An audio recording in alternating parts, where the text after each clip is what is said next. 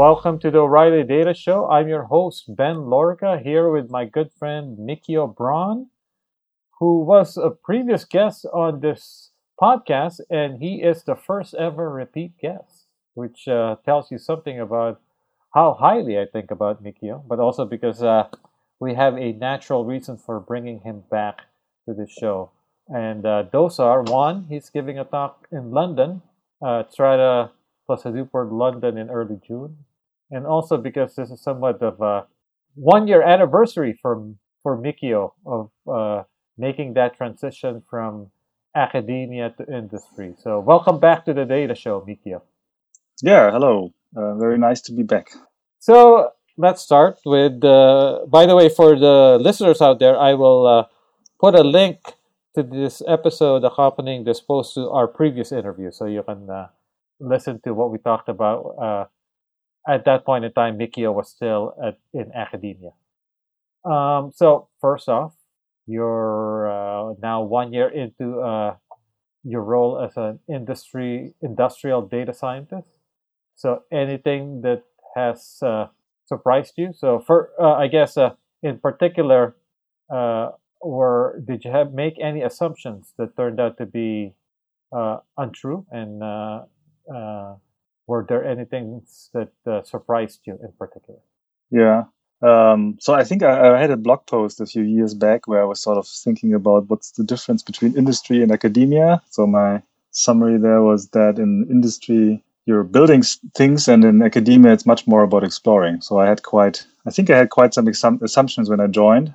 Um, but actually, so the transition was quite smooth. So there wasn't a big cultural shock or anything, which was a bit surprising to me. Um, so the position I have is sort of a lead position on the on more on the technical side. Um, so I'm actually not not doing that much work myself, you know, at a keyboard, but I'm more like leading people and um, setting like the bigger picture and the general direction of things. By the way, and that uh, was pretty. Yeah. Let me just uh, jump in here. Just uh, I forgot yes. to mention, of course, that uh, Mikio is the delivery lead and a data scientist at Zalando. So go ahead.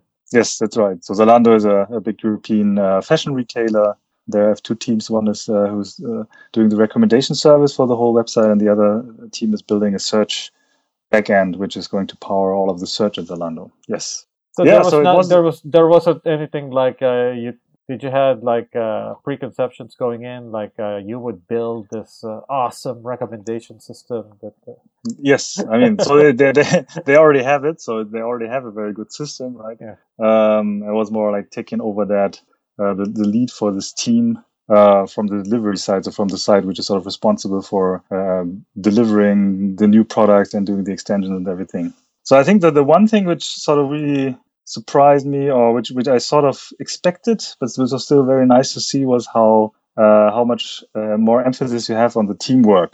So uh, in academia, towards the end, I was a bit frustrated because it's often that you have these PhD students working on projects, but of course they mostly want to finish their PhD, which makes perfect sense, right? But then sometimes grant, grants run out and people have to change projects, and then suddenly they're in a different project which is not fully aligned with their PhD thesis, and then it's there's always this conflict, right?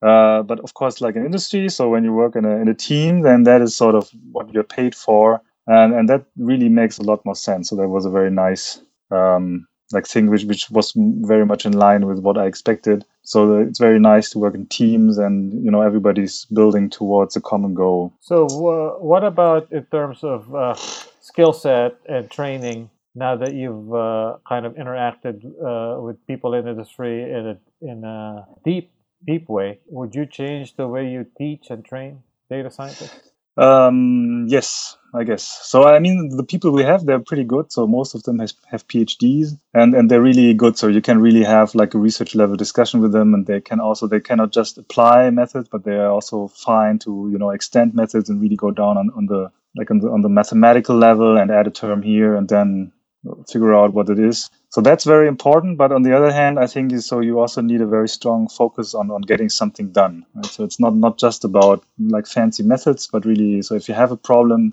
um, learning so, so, to, so wait, yeah. so you're saying you're no longer bound to the conference calendar? yes. yeah.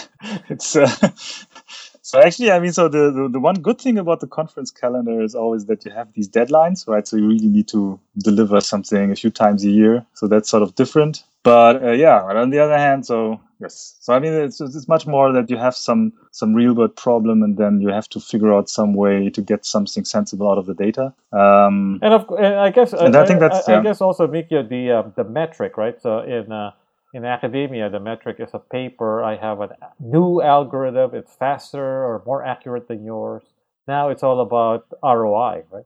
Yes, yeah, that's right. That's right. I mean, that, that's something I think I sort of made this transition for myself already before, right? So they, I mean, these everybody who has uh, some experience in machine learning or data science at, at some point, he sort of realizes that the simplest methods already work pretty well, so the, the thing you do in, in like in academia and research that you, you always have to keep exploring, you always have to add one more thing, but that so often that's not required. So, so just use, but I mean, so, so me, just use yeah. logistic regression for everything. Yes, just use logistic regression, and then yeah, it's more about really understanding the data. And um, so I mean, the, it, it's still hard. There are still these hard parts, and the, but these come more from like really understanding what what it's important for the business, and then putting that into some kind of metric and, and everything, right? So I think it's very challenging, but it, it's sort of it's outside of this purely formal setting, which, which I think is very interesting. So it sounds like uh, you landed in a in a company where at least uh, you still interact with people at a kind of advanced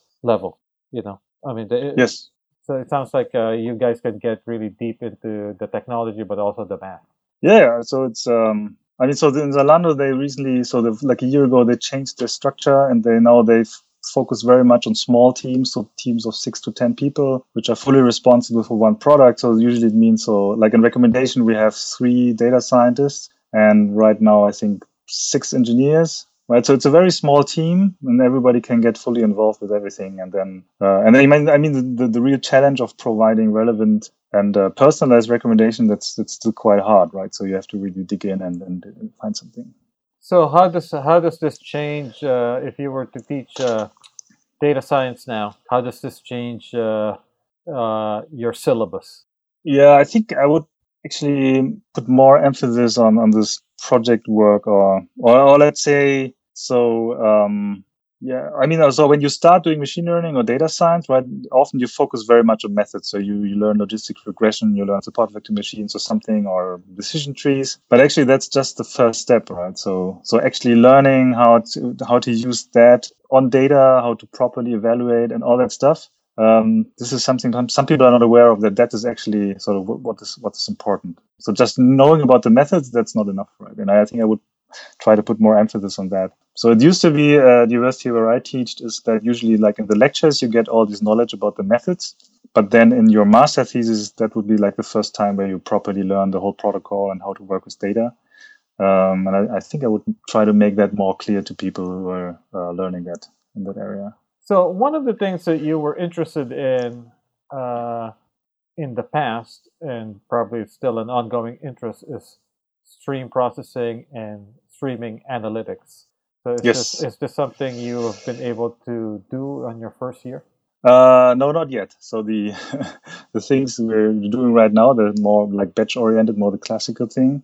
But Zalando's right now um, putting to, together, like trying to put together data queues where you can just have events, and then that's something we'll definitely do look at in the future. So, were there things that you tried that just uh, uh, failed miserably?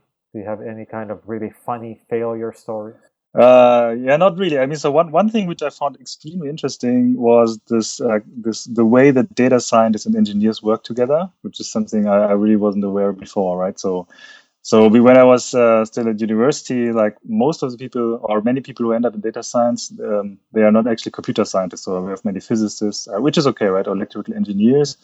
So usually they are quite good at putting some math formula into code, but they, they don't really know about software engineering, right? So I thought like, so like data scientists, they are like bad software engineers who are good at something like at, this math thing. Uh, but now actually it turns out to working with these people, I, actually, I understood that there's also some things uh, which where, where data science are really good and software engineers on the other hand are a bit lacking. And that's uh, specifically when, when you work on more open-ended problem where you where there's some exploratory component, right? So for a classical software engineer, it's really about like code quality, building something. So they, they always code for something which they suppose runs for many years. So they put a lot of uh, effort in having clean code, good design, and everything. Uh, but that also means if you have a bit more open-ended problem for them, it's often very hard. So if it's underspecified, I, I found it's very hard for them to be able to, to work effectively. Whereas on the other hand, if the data scientist, so that it's often the starting point is something like, here's a bit of data. This is roughly what we want to have, and now you have to go ahead and you know try a lot of things and figure something out and uh, do experiments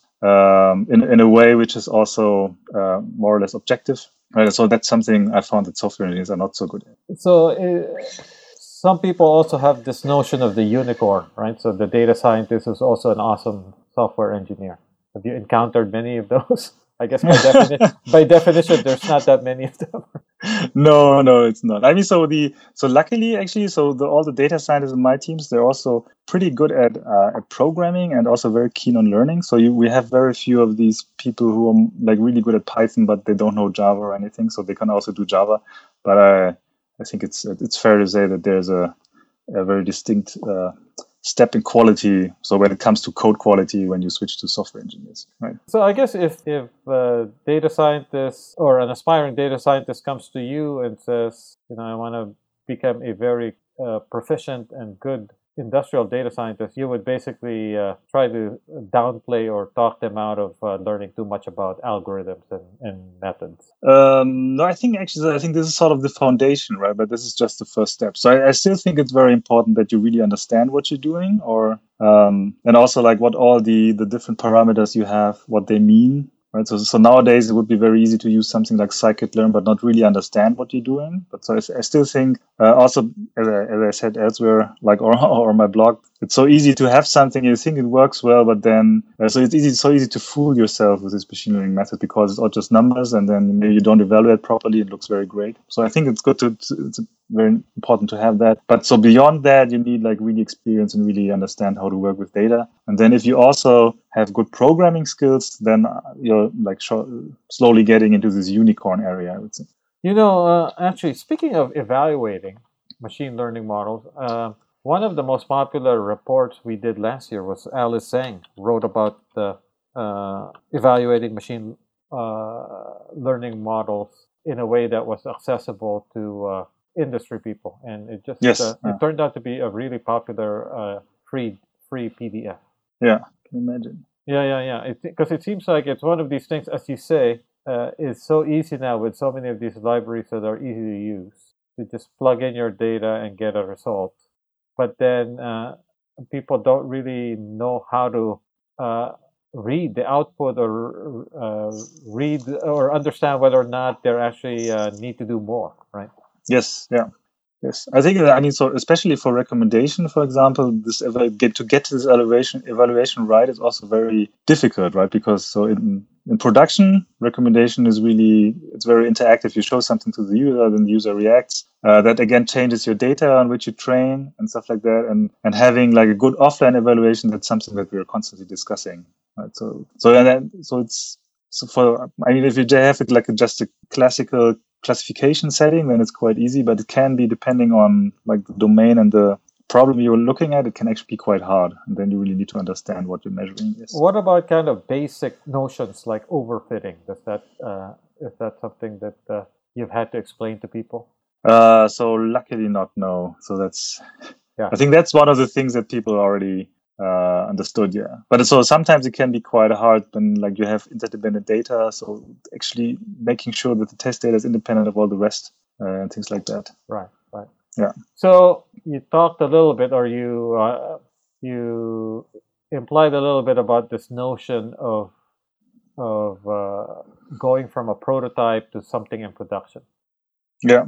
So obviously when you're in academia you're probably mr prototype not so much Mr. Production.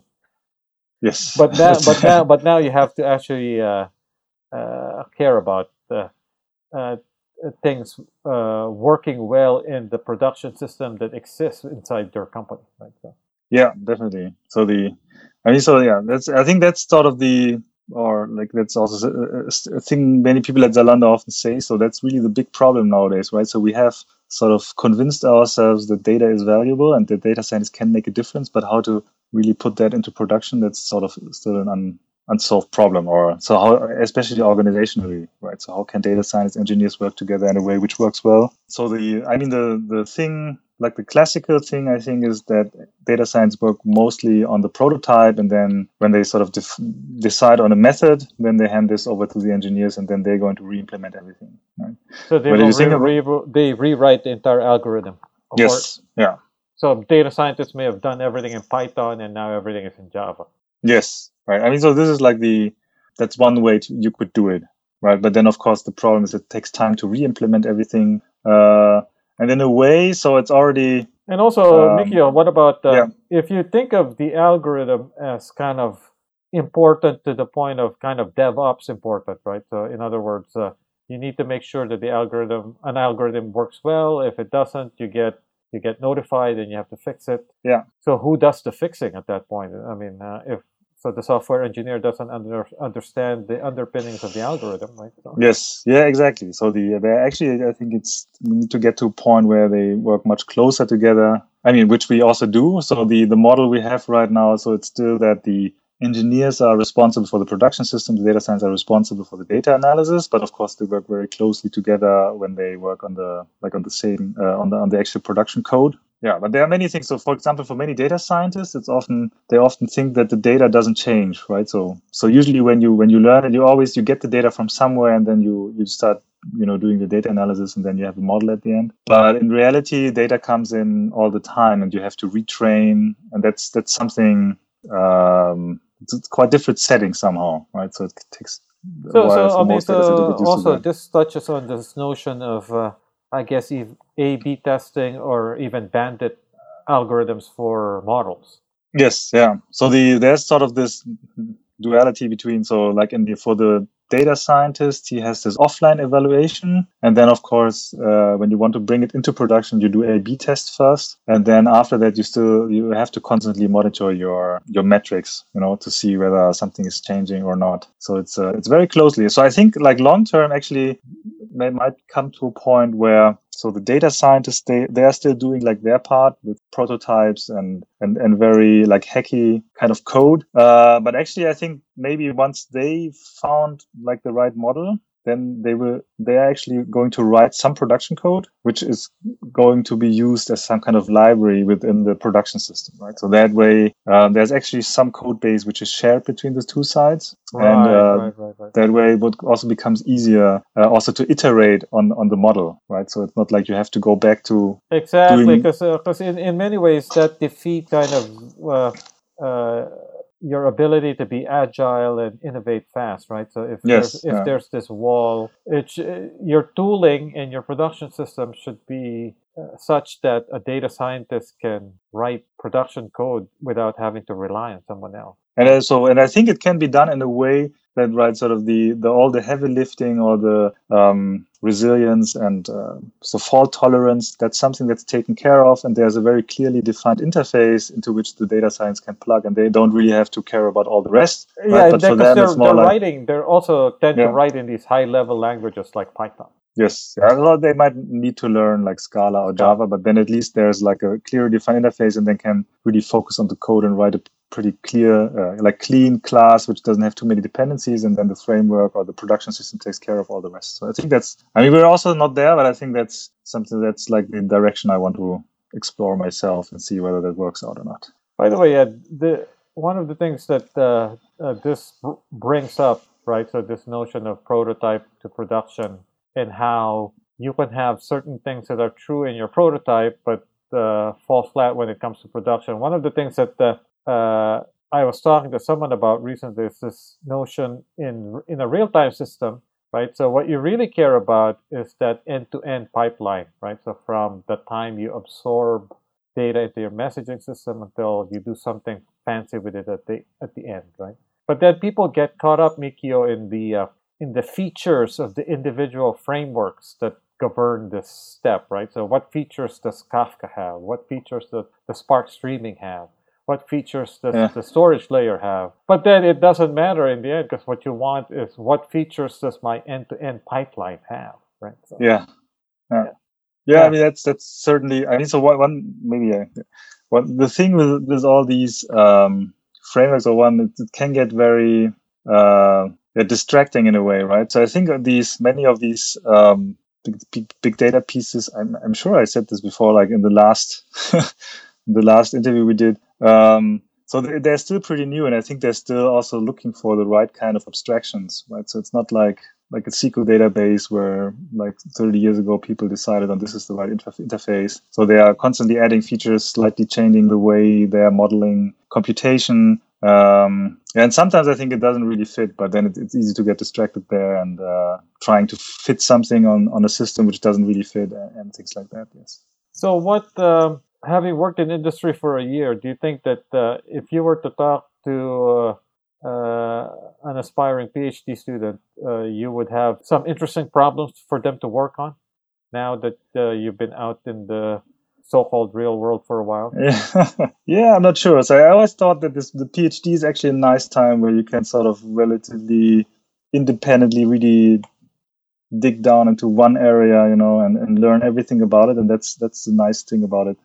So I think that's the it's good. So, but I think if you if you want to go outside later on, you, you should also you know start no but i mean i think, think don't you it. think that in many ways in uh, when it comes to big data uh, much of big data is in industry so by definition yes. some of the more interesting problems that you guys are grappling with the academics uh, probably uh, aren't considering because they don't have the scale that you have right so yes yeah i think that's that's generally a, a problem right so i mean with this whole big data that like companies like Google they have so much data and it's very hard to compete in the industry. Yeah, but I so and I also many, also uh, they're uh, they're they're come across problems that uh, maybe uh, you may not consider in academia because you you just don't have that scale. Yes, exactly. And I mean, especially like recommendation systems, it's or I mean, you know, actually, it's many many areas. So they sort of have their data set and which they're working on all the time and then they're not aware of many problems or many challenges you face with real data i guess speaking of which actually you did a video for us on scalable machine learning and that was yes. actually that was in a way kind of a bridge video because uh, i think you kind of taught some of that material when you were still in academia and then uh, a few months into your job you did this video so did the, the does any of your experience in industry inform uh, what what you covered in that video? Yeah, so in this video, actually, yeah, so you're right. So that's uh, I, I tried to cover both. Like I tried to cover the, the like the mathematics uh, and the algorithms for large scale learning, but also very practically like how how you would implement that in Scala and in Spark. Um, I think actually so that's that's something I also already wanted to do in academia, but then there was lots of like discussion about what exactly the lecture is, and in the end it turned out to be very very uh, formal and mathematical. Right. But, yes. Yeah.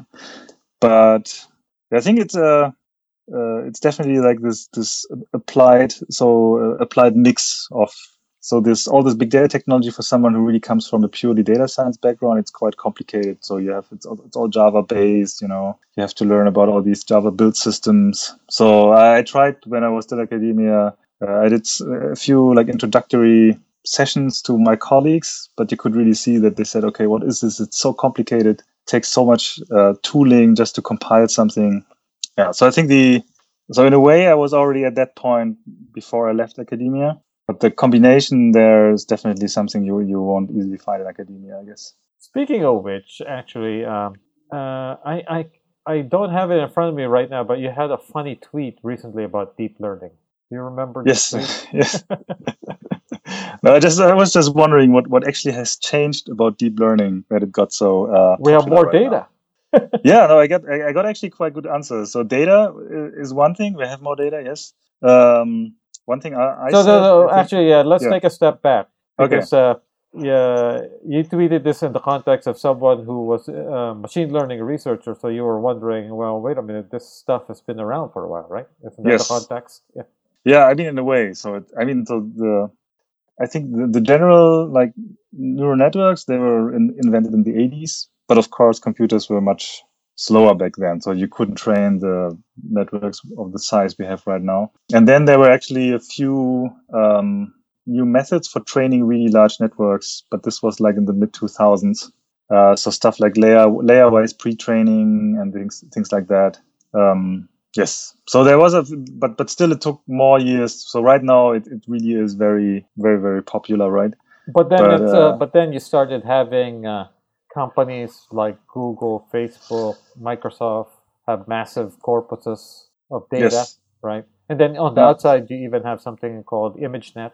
Yes, I mean, so I think what really changed is so we have all this data, and they they managed to solve really relevant real world problems with that, right? And and and then so and because of that, they started to make money, and if if there is money, then suddenly there are jobs, and suddenly things look very very um, interesting for everyone, right? Yeah, and so, then uh, I mean, and, and then at this point, at this point, uh, the deep learning community is state of the art in several areas, right? So vision and speech come to mind. Yes, but I think this is something that, like recently, so over the past few years, uh, like in research, they were solving more and more problems using deep learning, right? But this were this were things where we before that there were algorithms which were uh, maybe more hand designed or a different way. So it's not like they really solved problems which which couldn't be solved before. They just showed that they could also solve them with deep learning, which which of course is also nice, right? So it's it's like one method which seems to fit many many application areas, which is very nice. But and I think it's yeah. getting really complicated too, right? So they have in Vision they have this thing called the uh, called the Inception architecture, which I think has uh, 42 or 150 layers. Yes, yeah. I, yes, I mean so uh, one one other. So the, the third remaining uh, or the third reason I think why it's quite popular is now that we have really good uh, open source libraries right? Where everybody can plug together big, right, big networks and train them. TensorFlow. Yes. And then in the so Spark in the Spark world, there's I I wrote a list recently in the Spark community. There's five different uh, initiatives. You know, around. Yeah. So so because the idea there is a. Uh, you know, you can implement all of these in a few machines or a single machine because it's all GPU based. But uh, yes, yeah. the training time is still days, right? So yeah, that's right. So if you can use a cluster, you can cut the training time to hours. Yeah. Yeah, yeah.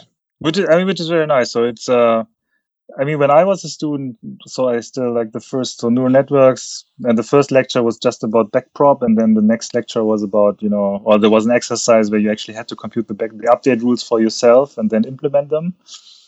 Uh, but then at some people, at some point, people realized that you can do this using the chain rule and everything. So in a way that you can just compose uh, different ne- network layers, and then you can automatically compute the the update rule. So that was very nice. Yeah. Well, there, there, there actually the uh, more recently, I think uh, what I personally found interesting is the uh, the move of neural networks to sequences, right? So the sequence to sequence yes, yeah. using, uh, I guess the LSTM is one of them, but also just, uh, I guess there's still a chain rule, but it's a probabilistic chain rule. But it seems like that uh, for machine translation in particular, they've had great success. Right? Yes, yeah. I mean, on the on the other hand, right? So the I think the, like what what people usually don't uh, admit easily is, for example, that um, so what you what you said before. So the, the architecture of these networks is sometimes very very complicated. It's impossible to understand what's going on. yes, and I and I think it also takes like really long to find the right architecture for a problem, right? So it's it's not yeah, like yeah, so it's like there, you can always definitely yeah. a lot of uh, uh, oral tradition in yes. in art to it, right? Yeah. Yeah, yeah, yeah. And then also like from from many colleagues from academia, also like like so uh, in quotes like older people like me, so people in their 40s or something. Uh, they they also a bit um, so they don't like this this thing too much because as i say so the deep learning is just like a black box right so right so before right. that we had many algorithms where we actually so maybe understand a bit about the mechanisms behind cognition or whatever that means right but with deep learning it's just like millions of nodes and nobody yeah someone pointed uh, out to me because really, i said well I, yeah. I pointed out to my friend Ben Recht well uh, support vector machine is also a black box but he said what compared to deep learning it's not a black box yes. yeah. Uh, yeah, but so but you know like, the other yeah. trend, Mikio, that I've noticed just recently is this notion of the hybrid, where basically you use deep learning maybe for representation learning, right? So for the features. Yeah. and then you top it off with something else like SVM or uh, random forest. Have you been Yeah. hearing about this? Yeah, I know. I, I don't know. So I think that's also something that has been done before. Right, right. To be honest, like already uh, in the nineties. Yeah. I mean, so that's.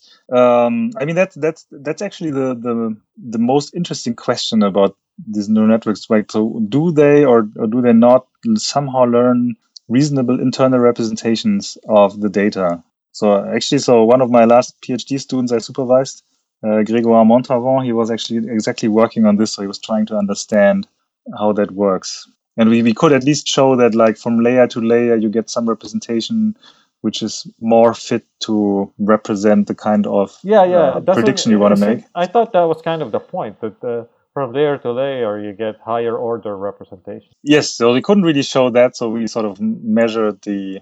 Oh, you mean Um, show so- show theoretically or empirically? Um, I think in the end it was mostly empirically. Yeah, yeah. Because I Yes. think I think basically deep learning is mostly empirical, right? Yeah, there's a very little theory. I don't Yeah. know. So he worked at the end. He had one paper where he sort of was trying also to explain what happens. I don't know whether he. Yes. Yeah. But anyway, so this is the. I mean, this is the real. So that's also. So that I think that's the main question, right? So we know uh, as humans, or we think we know that we get this this really good abstractions. So like from the from the visual input, we get very quickly to a point where we sort of have representations of objects and we can reason about what they do.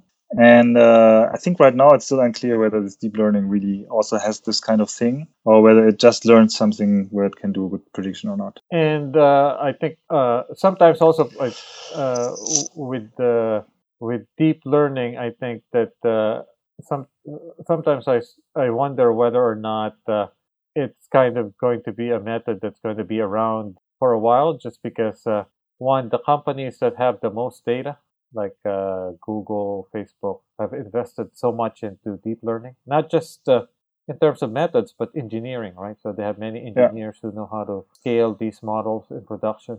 Um, so let's say you're have a competing method, uh, you'd have to be able to show some good results on smaller data in order to get their attention, right? yeah, that's right. That's right.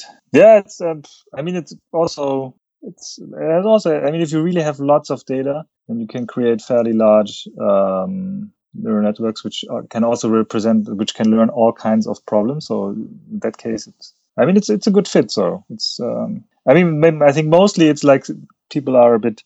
You know, so they, they don't really like that you, you don't really understand what's happening, right? So right, right, right, right. But uh, Like but you it, know, I yeah. mean, I, as you point out, uh, and as uh, my other friends like Ben Recht pointed out, uh, there's a this whole machine learning space is cyclical, right? So there was a time when SVMs were the king. Yes. Uh, so do you foresee a time when there would be a uh, different king of the hill? Yes. I don't know. So far, I mean, I've sort of been in this space for the past um, almost 20 years now. so there was a lot of that. So there was always some fashions which took over for a few, for some while. I think, I mean, what's different now is this really, really huge uh, Right. industry adoption that hadn't been there before. Before, right, So, right, yeah. right, yeah, yeah. Which brings me to AI. Yeah. So uh, obviously, deep learning is not AI. Although some sometimes people confuse deep learning with AI, but uh, um, so uh, AI itself, there's many approaches to it. I think uh, some people uh, probably the main example people cite might be IBM Watson, which is not really Oh, yeah. deep learning based, right? Yeah. But uh, I, I- it's mostly around the applications that I'm interested in now that you're seeing small manifestations of it, right? So from Yeah. from uh, AIs that can learn how to play games. Yep. I guess chatbots. There's a lot of those. Uh, Yes. So anything in the space that has caught your eye? Um, yeah, no, not, no, not really. So the, I don't know, the, I think there was recently this uh, Deep Deep Mind had this thing which, uh, or was it just today or something? So which won against some uh, Korean grandmaster in Go. Oh no, no, the top Go player Yes, beat. Uh, but it was just the first game, so it was just it's going to be a best okay. of five, Yes. I believe. Yeah, Yeah. yeah, yeah. So I don't know. So this is, uh, in a way, I think it's very impressive. But I mean, the the way that we've been trying to play these games with computers was always very very different from the way right so like even back in when before machine learning they would just enumerate all the different ways and then do try to do some planning there and then it was Right. just brute force Right. yeah Right. Right. so I'm, I'm still sort of waiting for a bit for this thing which I said earlier. So some algorithm which is able to get internal representations uh, about the world, which then allows it to reason about the world in a, in a way which is very similar to what, what humans do. So I take it you're not uh, that worried about AI safety. No, no, it's. Uh, I mean, okay. So now I'm. So what I'm worried about actually is that we give too much, too much power to um, AI algorithms before they're really good, right? So I think. Right. Right. So if you, I don't know. I think it's uh, maybe Actually, already you know, happening. uh, speaking of that, if you talk to people who work in autonomous vehicles, right, so the self-driving cars, yeah, they will point out simple things that self-driving cars can't do. You know. Yeah. Like Like, for example, uh, it, it could be like in a certain part of a city in a roundabout, right? So it just gets confused easily. ah, yeah, you know um or or i think the difference between i don't know i i guess someone holding up uh, their hand to sig- the signal stop yeah, See, i forget the exact examples but uh, i was surprised actually that the state of the art uh, self-driving cars uh are still kind of uh, at that point where they can't do simple things. Yes, yeah, yeah, yeah. Yeah, I mean, in a, in a way, I think it's also like with many of these algorithms, it's actually uh, sort of that we humans tend to um, interpret things as or systems as being intelligent. So we attribute a much more intelligence to systems than they really have, right? So, uh, I mean, if you look at I don't know Google image search or something, so nowadays it's very good, but before that it used to be.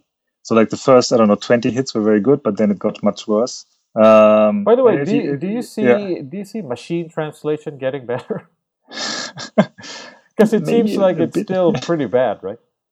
Yeah it is right so i think it's al- so i i always think like well that's that are the interesting cases right so when when machine learning breaks down then you really see that these things work in a in a very different way from the way we work and and just because when it works we sort of think oh it's, working very nicely so it's uh, we have made a lot of progress but actually it's, it's done in a way which is But Totally different than uh, what to, we do. to be honest, it's it's functionally good in the sense that I can take Yes. a, a newspaper article in German, pass it to machine translation, and I get Yeah. the gist of what they're talking about. yes It's not pleasant to read, but I understand what it's about, right? No, no. I mean, so we, I, I, we will probably get there. So we're making a lot of progress, and uh, and it's also going into mainstream, which is also very nice, right? So I mean, things like Siri, like like this Apple Right. um, thing. So they would well, be, like I said, one of totally the uh, one of the years ago. areas that people are excited about is these chatbots, right? Yeah, Whereas a company you can go maybe deploy one of these and then it might be able to answer enough of the basic questions right? Yeah, yeah. Yeah. Yeah yeah yeah um i noticed that one of your uh, papers was cited by uh, ben recht and his crew. Uh, they did Yes, this paper on uh, scalable kernel machines. So was that a blast from the past? I sent that over to you yeah. It was. There was actually the uh, paper where I sort of um, put half of my PhD thesis in. It was very theoretical stuff about like eigenvalue convergence. Uh, it seemed they used the, the like the error estimates I did for some some um, estimate of of how their algorithm scales, which is very nice. By the way, there's a few things that uh, you know after we've talked a little bit about deep learning, but there are a few of these techniques that uh, I kind of miss. You know, like I don't know kernel kernel methods, and Yeah. they're kind of uh, out of fashion, right? So, Yeah, I, I, yeah, I don't know. So I think for for certain kinds of of like this um, data, which is very very high dimensional and very sparse, they are still like state of the art. I think. So the the paper from like three years ago from Google, where they do um, predicting which ads, what the probability is that some ad will be clicked in some context. Uh, and that's like the, the, one of the, these classical approaches where you have lots and lots of features. So you have all the words, and then so you have like a million dimensional feature space. And for this kind of thing, linear methods still work very well. And then you're just training like linear SVMs or linear logistic regression. right. right. Yeah, but I agree. So I mean, the, the nice thing about these things were that the, um, or I mean, so depends on who you ask, but so you actually had to put a lot of uh, manual work into good feature extraction. Right. Right. And then now I think you still have to do this somehow, but more indirectly by designing the the uh, architecture of the network in, in the right way. Right? But it was also nice. So you had the method, and you sort of knew what it did, and then it was sort of up to you to define and uh, extract the right features. But uh, basically, every uh, even deep learning, even though sometimes there's some confusion out there, even deep learning is uh, relies on labeled data. It's supervised. Supervised. Yes. Yeah. Yeah. Yeah. Um, so, in closing, one of the topics that I've always uh, been fascinated in school, and uh, I always get a kick uh, uh when I uh, when I uh, realize that everything comes down to it. You know how people talk about linear algebra a lot, but you know how about optimization? Everything comes down to optimization, doesn't it? Yes. I mean, if you look at the if you look at deep learning, that's stochastic gradient descent, right? Yes. Yeah. I mean, that's I think that, but this is like engineering has found like a, a small number of ways in uh, which you can, I don't know, describe systems and and yeah, optimize. So optimization is one of them, right? So the other would be like something like sampling. Right. So it often comes down to this. So uh, I always wonder how much, uh, you know, uh, how much optimization should people know, right? So obviously you don't need to know any because uh, it's all implemented in libraries. But for for this, you know, if for your own, I guess, uh, appreciation of how these methods work, I wonder if there's like a a minimum amount of uh, convex and non-convex optimization people should know about. Yeah, it's uh.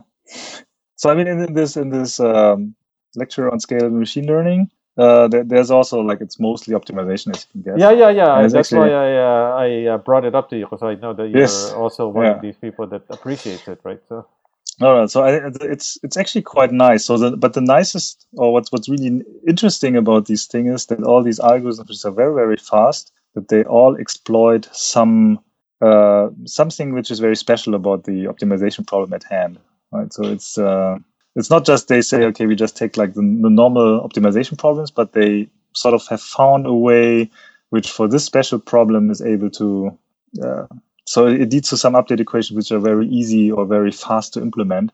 And um that's very uh, like intellectually very satisfying to see so something I like that. actually now I, as I'm hearing you talk now I've uh, found a rationale for calculus, which everything comes down to a gradient, the derivative. Yes.